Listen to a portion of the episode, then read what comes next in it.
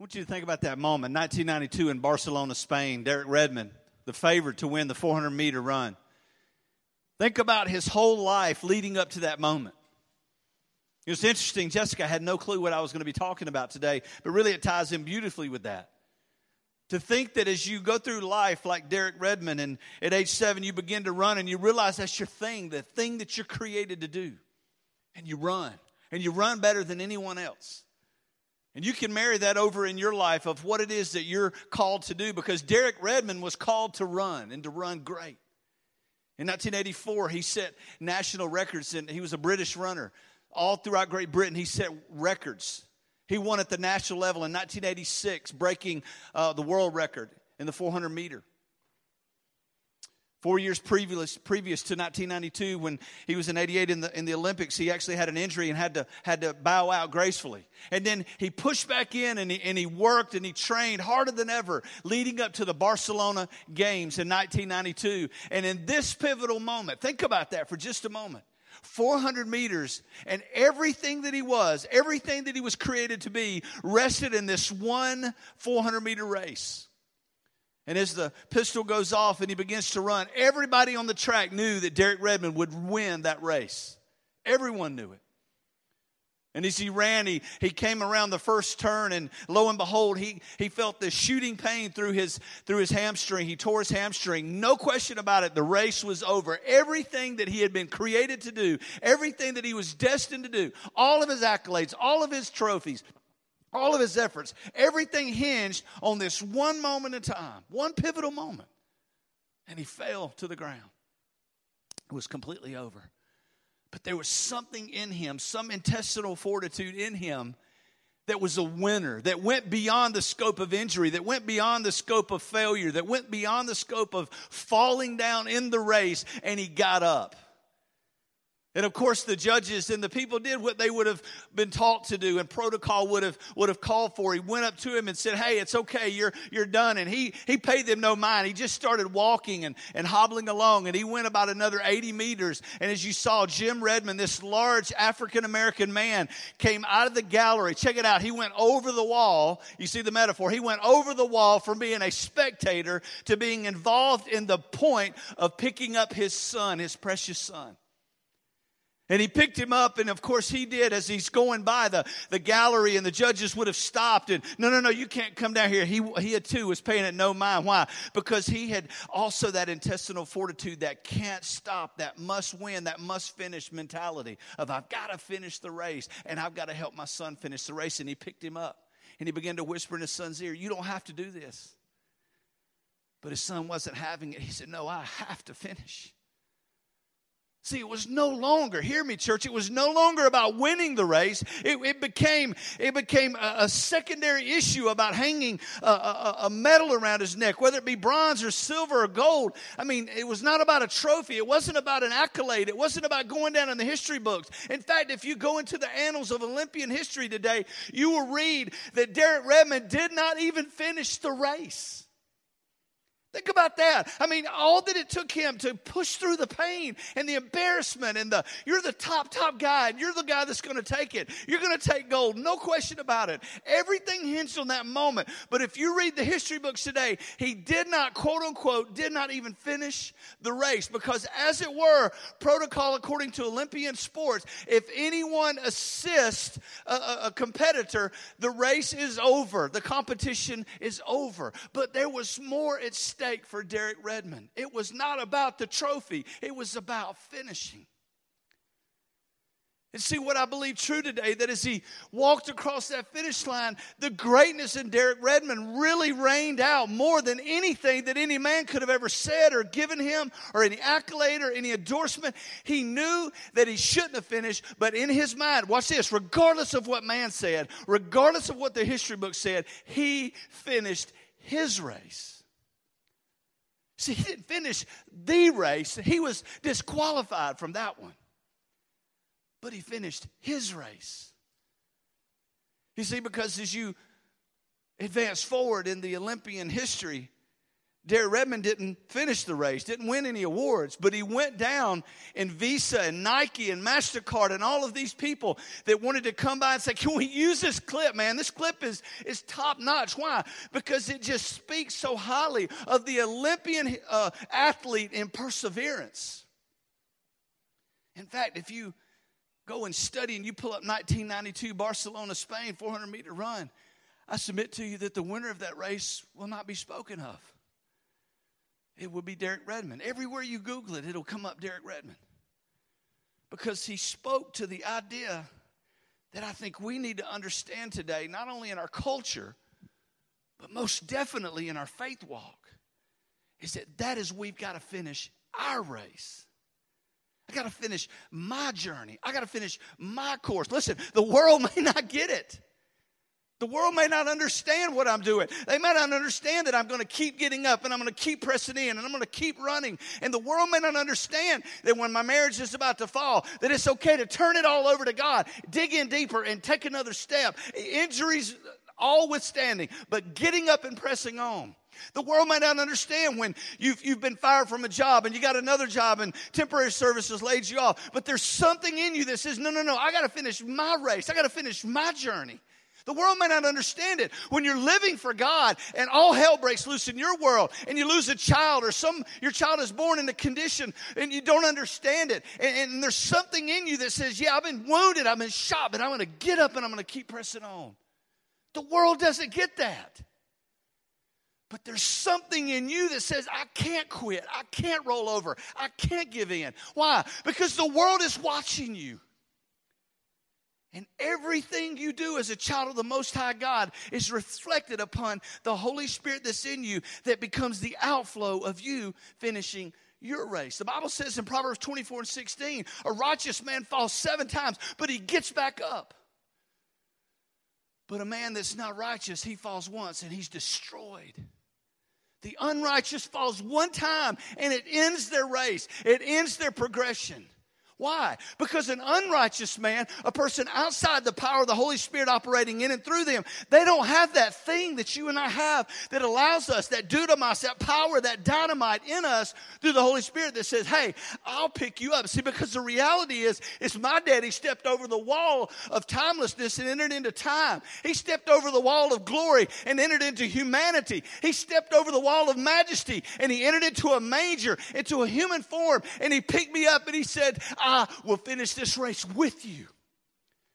You see, the reality is, is I'm not walking alone. I don't have to do it by myself. I don't feel like running. There is a sharp pain in my heart. And I wanted everything in Derek Redmond, he said later in the interview, wanted to lay over and say, it's over. What is the point?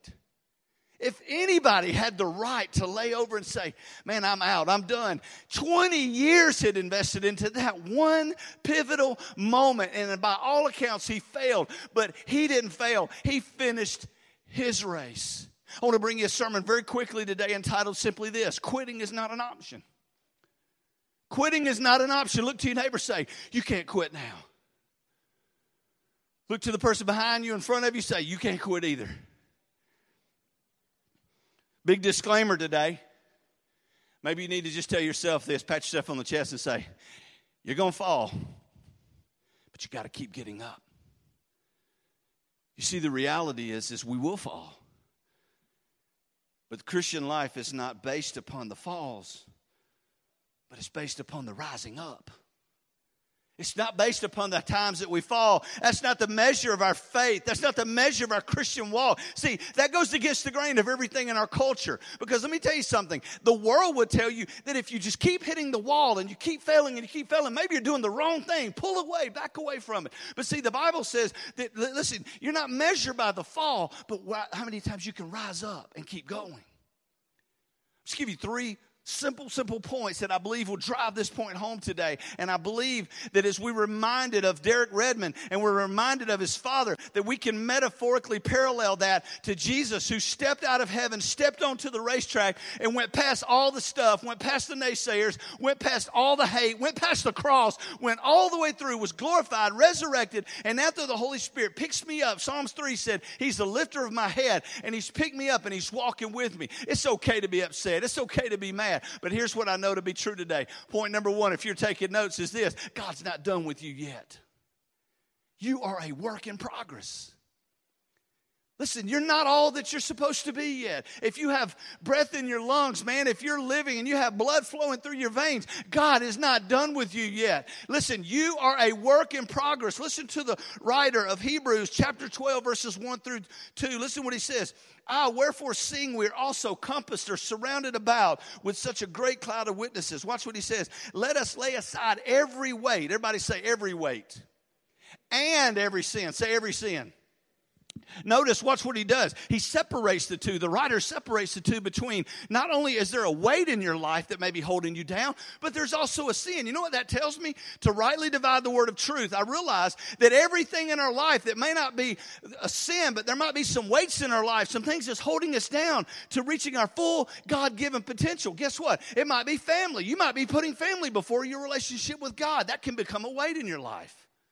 You might be putting your college degree or your, or your job or your career or, or your advancement in the athletic world. It could be a number of things. It could be finances. You could be putting the mighty dollar. But let me tell you something. The Bible says, let us lay aside every weight and sin that does so easily beset us. It's easy to look out and see the sins that are in our life that we need to lay aside. But is it easy to identify those things that might be good things in our life, maybe great things in our life, but may not be the best things in our life? And watch what he said laying aside every weight and sin that does so easily beset us. Watch this, or entangle us, or ensnare us. That's another way of looking at it. And let us run with patience the race that is set before us. Let me translate that into Mark terms. Let me run my race with patience that is set before me. I got to run my race. And my race may be different than your race. Your race is different than mine, and yours is different than your neighbor. And, and guess what? Check this out. People they may not understand the race that you're running. They may not get the call that's been imparted upon you by the Holy Spirit of God, the race that you're to run. Wow, watch what he says. He said, looking unto Jesus. Everybody say Jesus. That was really quiet. Say Jesus. There's no other name. He's the name above all names, the only name under heaven by which men must be saved. He is the name above all names. He is the name higher than heaven and earth. Watch this. But He is the name that we can call upon because the Bible says in Hebrews chapter 12, 1 and 2, that He is the author and the finisher of our faith. Who, watch this, who for the joy that was set before Him endured the cross, despising the shame, and is now set down at the right hand of the Father on the throne of God. God is actively, actively participating, working working, flowing in and out of your life. It may not feel like it right now. It may feel like God's a million miles away, Jessica, but check it out. He's right there in the middle, intimately. Think about Lazarus and how they would have called on, on Jesus to come. Hey, your, your friend Lazarus, he's sick. Come, come, come and heal him. And listen, we want that. We want healing from sicknesses. I get that. But the beauty and the majesty was not that Jesus would have shown up in Bethany and said, Lazarus, be healed. He waited for him to die. He waited for him to be buried and in the ground four days. And then he came came and stepped out on the scene and said, Lazarus, come forth. And he called out the word of life. I submit to you, child of God, the greater glory there was not that he healed him, but that he raised him from the dead. Sometimes God will let you completely kill over and feel like you're at death's door, and then He'll step on your scene and He'll say, Now get up. Now the glory can be manifested. Let us run with patience the race that is set before us looking unto Jesus, the author and the finisher. If you put those two words together, it simply means this He's a developer of my faith. The Bible says without faith it's impossible to please God. It says we're saved through, faith, by, through grace by faith. That's the, that's the vehicle by which we're saved, through the grace of God. We have to believe in it. We have to confess it. We have to live like we believe it. We're justified by faith. We live from faith to faith. He's the author. He's the finisher. He's the starting point. He is the sustainer. Colossians 1.17 says he holds all things by him. By him all things consist, Steve. He's the holder of all things. He's not only the one who let the sun come up. He's not only the one who, who put the moon in the sky that controls the tides of the earth. He is the sustainer. He's the one that starts it. He's the one that sustains it. And guess what? Check it out. He is the goal of all things. Hebrews 11, chapter 33 and verse th- through 35 says that there is an unfathomable, unknowing God out there that goes to the depths and the riches both of knowledge of God. He goes down into the depths of who we are. And then we realize that we can't, we have not been his counselor. We can't understand him. We don't have the mind of God. But then the Holy Spirit moves in. And then we get to Romans 12, 1 and 2 where he says, I beseech you, brethren, I urge you, I beg of you, present your bodies a living sacrifice, which is holy and acceptable unto God. How do, how do we know Him? We know Him because He's allowed Himself to be known through His scriptures and through the Holy Spirit who indwells our life. God's not done with you yet. Keep running the race. Be patient. Secondly, not only is He still working on us, but check this out. Check this out. Because we have a clear perception. Not only are we a work in progress, but there's a there's a clear perspective, a clear perception, a clear picture this, this hanging out there in this thing we're calling the race. See, for Derek Redmond, it was a finish line at the end of the 400 meters. There was, a, there was a crowd that was watching that day, like the Hebrews writers. There's people watching. Some are saying, Yes, stay down, stay down, because they wanted their team to win. Can I tell you something? When you fall, I know this is not going to sit well with some of you, but when you fall and you have a difficult time in your life, there's some people that are saying, I hope he stays down. But there's others that are cheering you on and saying, Get up. You can do it. God's not done with you yet. God's using your story to write a testimony. He's using this mess to give you a message. But check it out.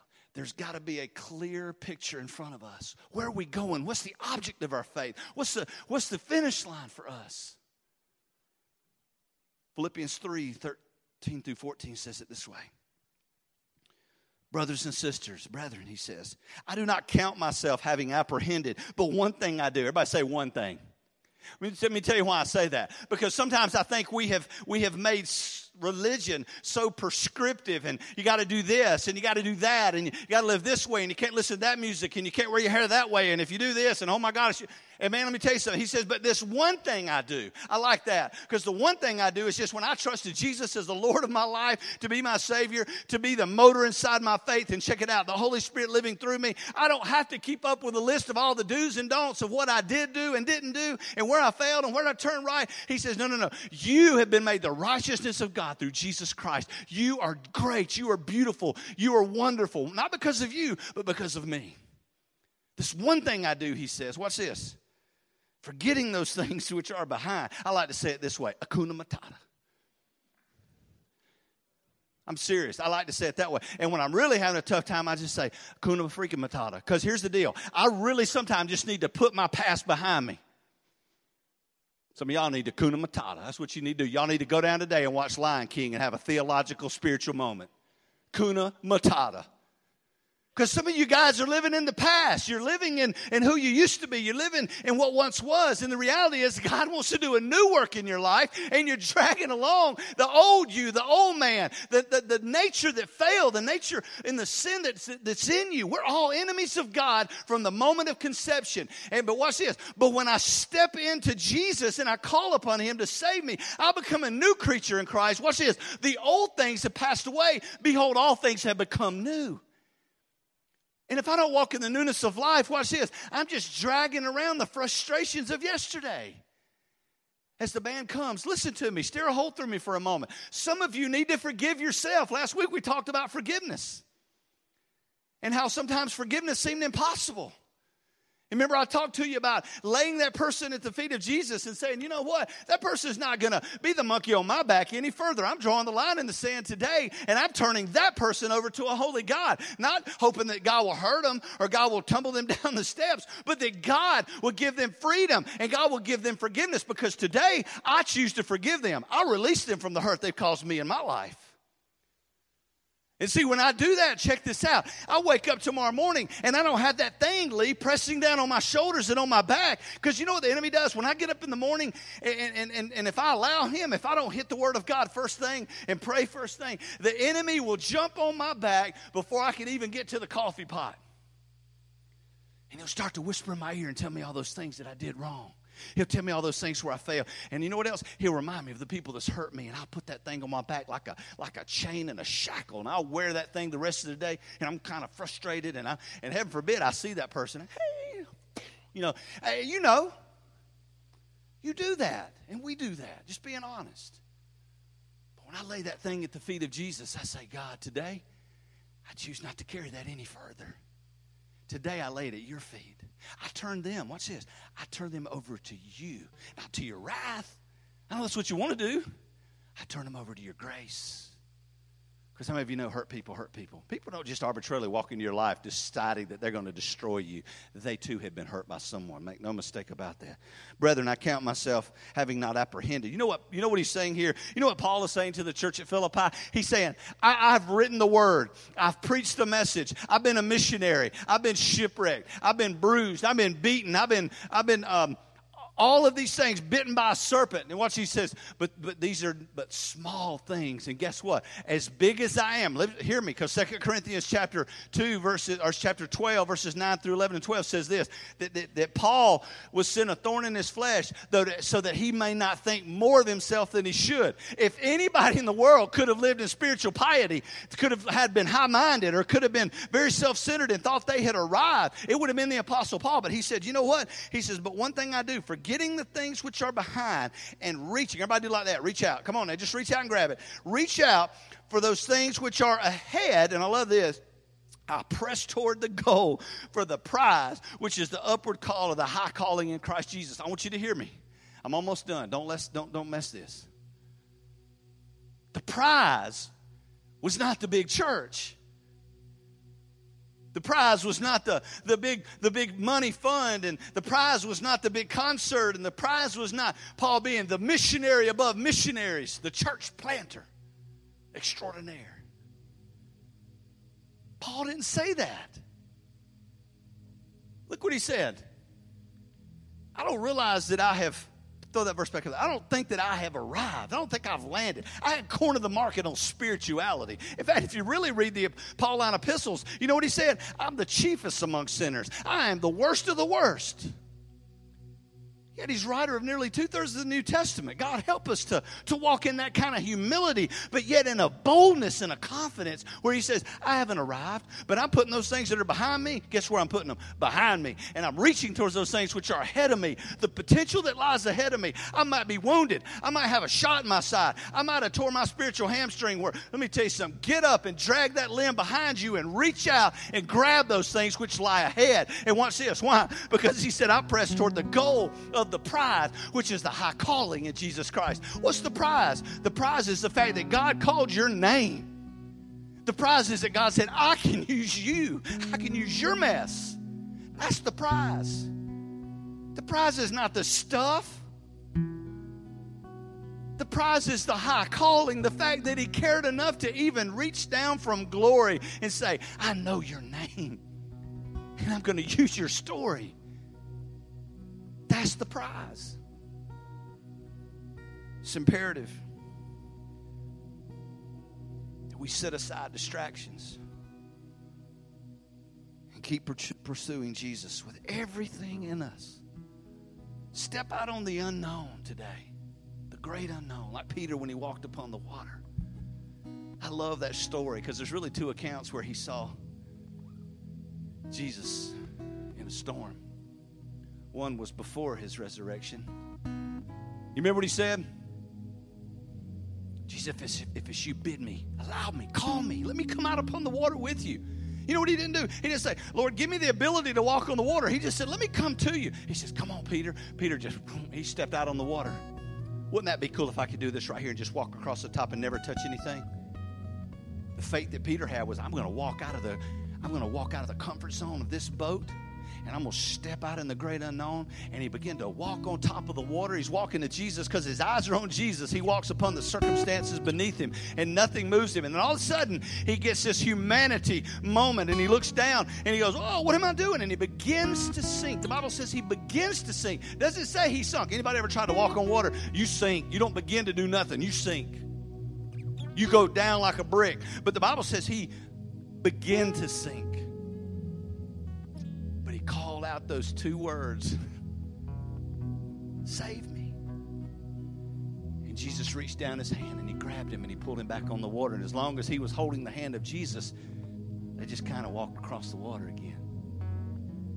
There was another account where after Jesus died on the cross, after he came back and he's standing, standing on the sea, and they're like going, whoa, whoa, what is that? What is that? Peter goes, I know who that is. I've been here before. Deja vu. This and he don't even, he don't ask for nothing. He dives in the water and sweet takes off his clothes and he goes skinny dipping to Jesus. Man, he just takes off. You know what he's really saying? I'm taking off the old man. I'm taking off the old junk. I'm taking off what was behind me and I'm pressing on what lies ahead. I just got to get to Jesus. I've been here before. You know what? You have too. You've been down this same road and you keep going down the same road, the same distractions, the same falls, the same hurdles. When all in fact you need to do is just move all that junk out of the way and fix your eyes on Jesus and just take off to Him.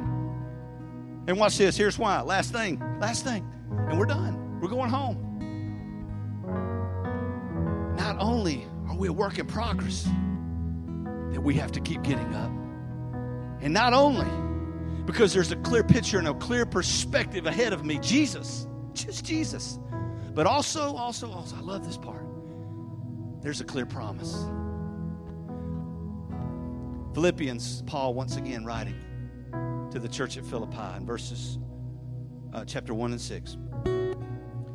says, being confident of this very thing. I have to do that when I say that verse. I have to say, this very thing. It just it feels like there's an authority in this moment, in this day. Quit living off of yesterday's blessings and yesterday's glory and what God did back then and live on this moment have a right now faith, being confident of this very thing, that he which hath begun a good work in me over here will also complete it until the day of Jesus Christ over here. You see, the reality is, I don't have to perform. I don't have to finish the race. You know what? The reality is, is every one of you just needs to fall to your face and say, I'm done. And just fall over and kill over in your humanity and in your flesh and say, I'm done. I mean, I am giving up. I'm done.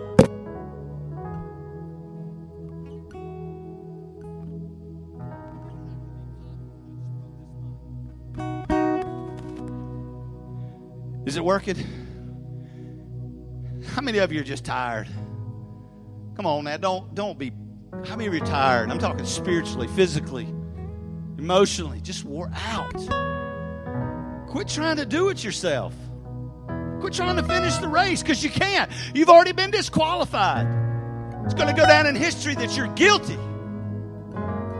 You're done. You did not finish the race. He stepped in. He jumped the wall. He didn't worry about the naysayers. Jesus was beaten. He was bruised. The hair was pulled from his face. He was called a blasphemer. He didn't listen to none of that junk. You think it was cool that Jim Redmond jumped down and started moving the guys out of the way? Jesus just parted the, the river of people and just kept walking to the finished work of the cross. And then he came down and he picked you up in your humanity and your failure and your dirt and your crime and all the hopelessness. And he picked you up and he says, Hey, and you know what you said? I don't want to finish this race. I'm tired. He said, No, no, no. We can finish it together. There's a race ahead. And the race ahead, there's a lot of people watching. There are people watching you, church member. There are people watching you, child of God. You got to finish. Some of you are in this room today and you started the race, man, like a racehorse out of the gate. You're sprinting and you're running. Praise the Lord. Hallelujah. Glory to God. Every every common spiritual vernacular you could spew out. And that a day you're just like this. Dragging your spiritual leg behind you. How about just get real with God? Fall down here at the feet of Jesus and be confident of this very thing that He which hath begun a good work in me, in me, a good work, me. I'm nobody. David, He started good work in me. He will also complete it. You don't have to do it. Every head bowed and every eye closed. You know, we get to this point every week, and some of you will sit there. Some of you will just not be moved. Some of you will want so desperately, so desperately to get up, and you're terrified, and I get it. 1992, I sat in the church and I held on to the pew in front of me. My fingernails are still probably carved into that wood. And I, everything in me wanted to get up. I was terrified, but there was something in me, something so big and so vast that couldn't contain it. And it was the Holy Spirit of God. And He said, Mark, if you'll just take one step for me, I will take the rest until you die. While you're sitting there, do you know Jesus as the Lord of your life today? Do you know Him personally, intimately? You don't, would you pray with me right now from your heart to God? Just pray this prayer in faith and by His grace. Father in heaven, I am a sinner. I believe in Jesus. And I want to ask Jesus to come into my heart, forgive all my sin. Jesus, will you save me? Redeem me and help me to live for you. Jesus' name I pray. With every head bowed and every eye closed, if you prayed today and invited Jesus into your heart, lift your hand right now. Don't be afraid. Lift your hand. God bless you, ma'am. Anyone else? Lift your hand, sir. I see your hand. Lift your hands. Anyone else? Two or three people have raised their hand. There's another one there. God bless you. Hey, here's the deal. While your heads are bowed and your eyes closed, I want to give you an invitation today. While we're all looking down, while our eyes are closed, is your life in turmoil? Have you fallen down on your face? Right now, Jesus is picking you up. I want you, if you're believing God for something big in your life, whether it's your marriage, whether it's your faith, whether it's your joy, whether it's your finances, whether it's your home, whether it's your children, I want you to do something right now with every head bowed and every eye closed. I'm going to give you one opportunity and one only. There are people down here that are praying with you. I'm standing right here here in the center of the room, if you just want to come and shake my hand, just to say to God, God, I'm going to keep on. I'm going to keep pushing. And I'm believing, God, that you're going to finish the race in me. If you will, right now, right now on the count of three, if that's you, come. One, two, three, come. Right now, come. Everybody in the room should be moving. Everybody should be believing God for something bigger than what they're seeing right now. The Bible says, Eye has not seen, nor ears heard, nor has entered into the heart of man all that God has prepared for those who love him.